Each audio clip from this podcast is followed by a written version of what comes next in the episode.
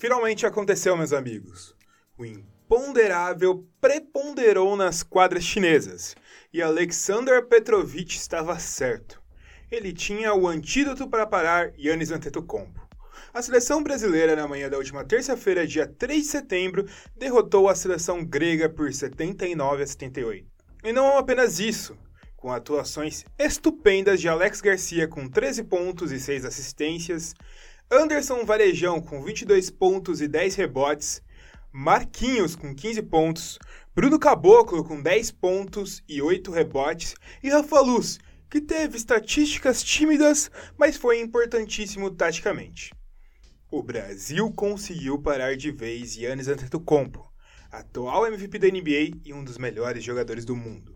Só pelo fato de fazer jogo duro já seria motivo para comemoração. Afinal, essa é uma das primeiras vezes que o atual MVP da NBA participa de um Mundial. A Grécia, no geral, não se resume apenas a Giannis, e já tinha mostrado isso contra Montenegro, em que ele ficou apenas 15 minutos em quadra para o time conseguir vencer a equipe de Vucevic. Temos jogadores como Printeses, Kalates e Sloukas, que também são de altíssimo nível. Mas o fato de conseguirem manter um jogador tão completo e com um bom arsenal ofensivo como Giannis a apenas 13 pontos, uma assistência e 4 rebotes, é algo louvável. Vale lembrar que durante os playoffs da NBA, apenas o Toronto Raptors, com um defensor de topo como Kawhi Leonard, conseguiu esse feito. Mas quais foram os triunfos que Petrović e a seleção brasileira tiveram para conseguir parar Giannis e a seleção grega? Hoje iremos analisar qual foi a estratégia implementada pelo Brasil para parar o melhor jogador da última temporada da NBA. E por que essa seleção aparenta ser a mais azeitada dos últimos anos.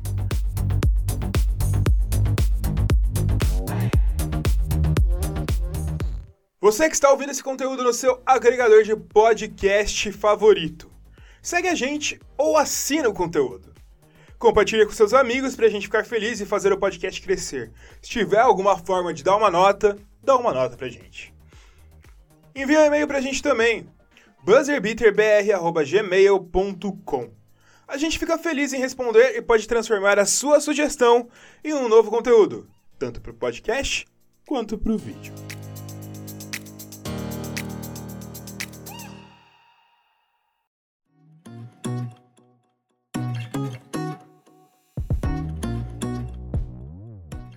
Há alguns meses, Aleksandar Petrović vem falando que sabe o antídoto para parar Giannis Antetokounmpo.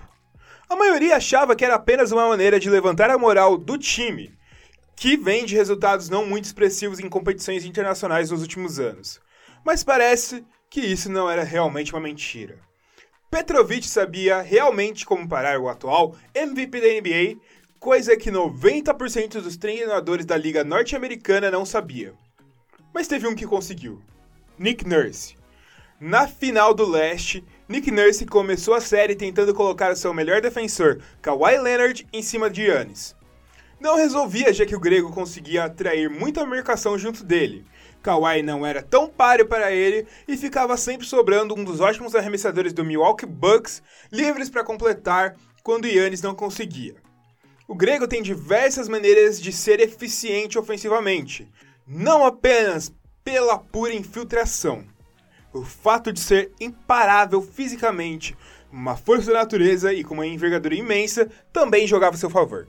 Qual foi a maneira que Nick Nurse encontrou? Todo mundo, sem exceção, se tornou responsável por marcar Giannis. Obviamente, o grosso ficava com Siakam, Kawhi e Gasol, mas Lowry, Green e até mesmo VanVleet se tornaram responsáveis por anular o grego. Era quase uma emulação do sistema por zona, tão utilizado no basquete FIBA e tão esquecido na NBA, com exceção de alguns experimentos no Brooklyn Nets.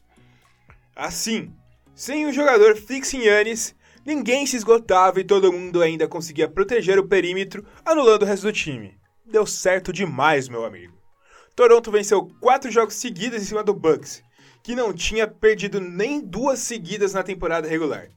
Antetokounmpo ficou reduzido a um placar pífio nesses 4 jogos, com médias de 20 pontos, 10 rebotes e 5 assistências com apenas 43% de acerto.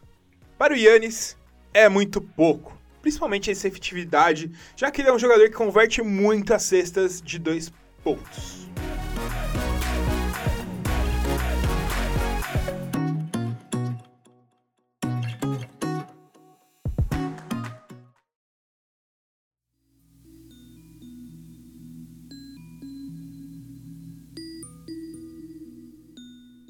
Foi exatamente a mesma tática que Petrović aplicou no jogo dessa terça-feira.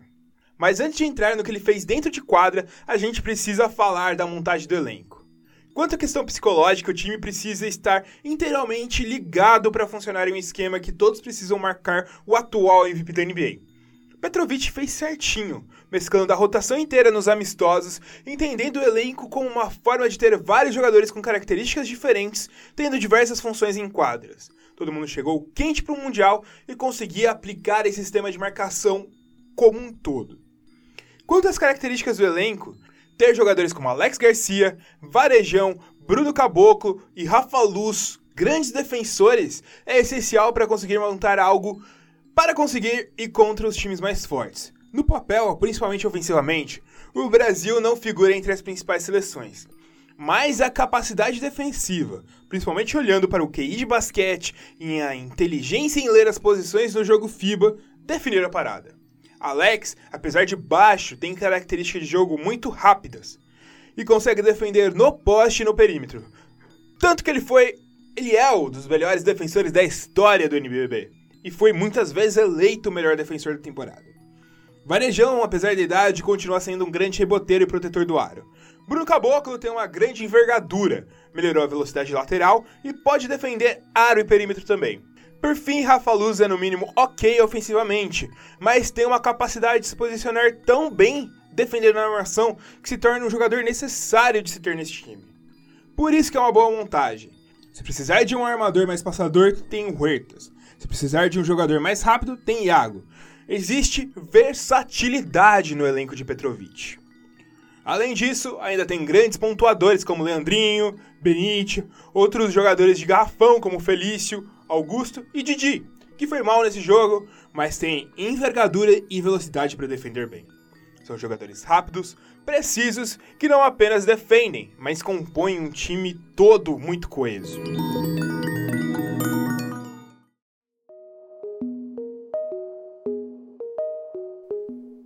Por fim, falando do jogo em si, a marcação em cima do time grego, funcionou muito bem. Em diversos momentos do jogo era possível perceber que era impossível penetrar e não tinha uma maneira limpa de infiltrar no garrafão brasileiro. Da mesma forma, o perímetro não ficou perfeitamente livre, que, combinado com a ineficiência grega na bola de longa distância, fez com que essa arma não fosse utilizada contra o time do Brasil. Além disso, a força mental que o time demonstrou foi maior do que a gente vinha vendo nos últimos tempos. Depois de perder por 14 pontos de diferença, o Brasil foi lá, buscou e passou na frente no terceiro quarto e conseguiu se manter assim até o fim do jogo. Se lembra do Clippers contra o Golden State Warriors nos playoffs? Foi algo do tipo. Uma força mental incrível. Essa força mental também ficou clara quando o Caboclo, um jogador que nunca disputou profissionalmente o basquete FIBA, dominou uma das regras no último lance do jogo. Explico. Aquela última bola, que estava bambeando no aro, não poderia ter sido tocada com a regra da NBA. Só que na FIBA, essa regra não existe. Em diversos momentos, Giannis ficou olhando a bola cair quando poderia fazer a mesma coisa que o Caboclo fez. Por isso que eu digo, a concentração e o foco do Brasil garantiram até o fim na última bola que o time conseguisse recuperar vantagem. Terminando, atuações individuais. Varejão e Alex, extremamente veteranos, foram magníficos. Tanto no ataque, que foram cirúrgicos com aproveitamento incrível, quanto na defesa, que foram os principais responsáveis por trancar a portinha para a entrada. Também ficou claro que Bruno Caboclo não está mais há 2 anos de estar 2 anos para estar pronto para a NBA. Caboclo é um jogador zaço, pronto, que entendeu a potencialidade dos seus recursos físicos. Está conseguindo utilizá-los de maneira exemplar, tanto na defesa quanto no ataque. A temporada que vem, a de 2019-2020, vai ser de afirmação e confirmação dele como jogador.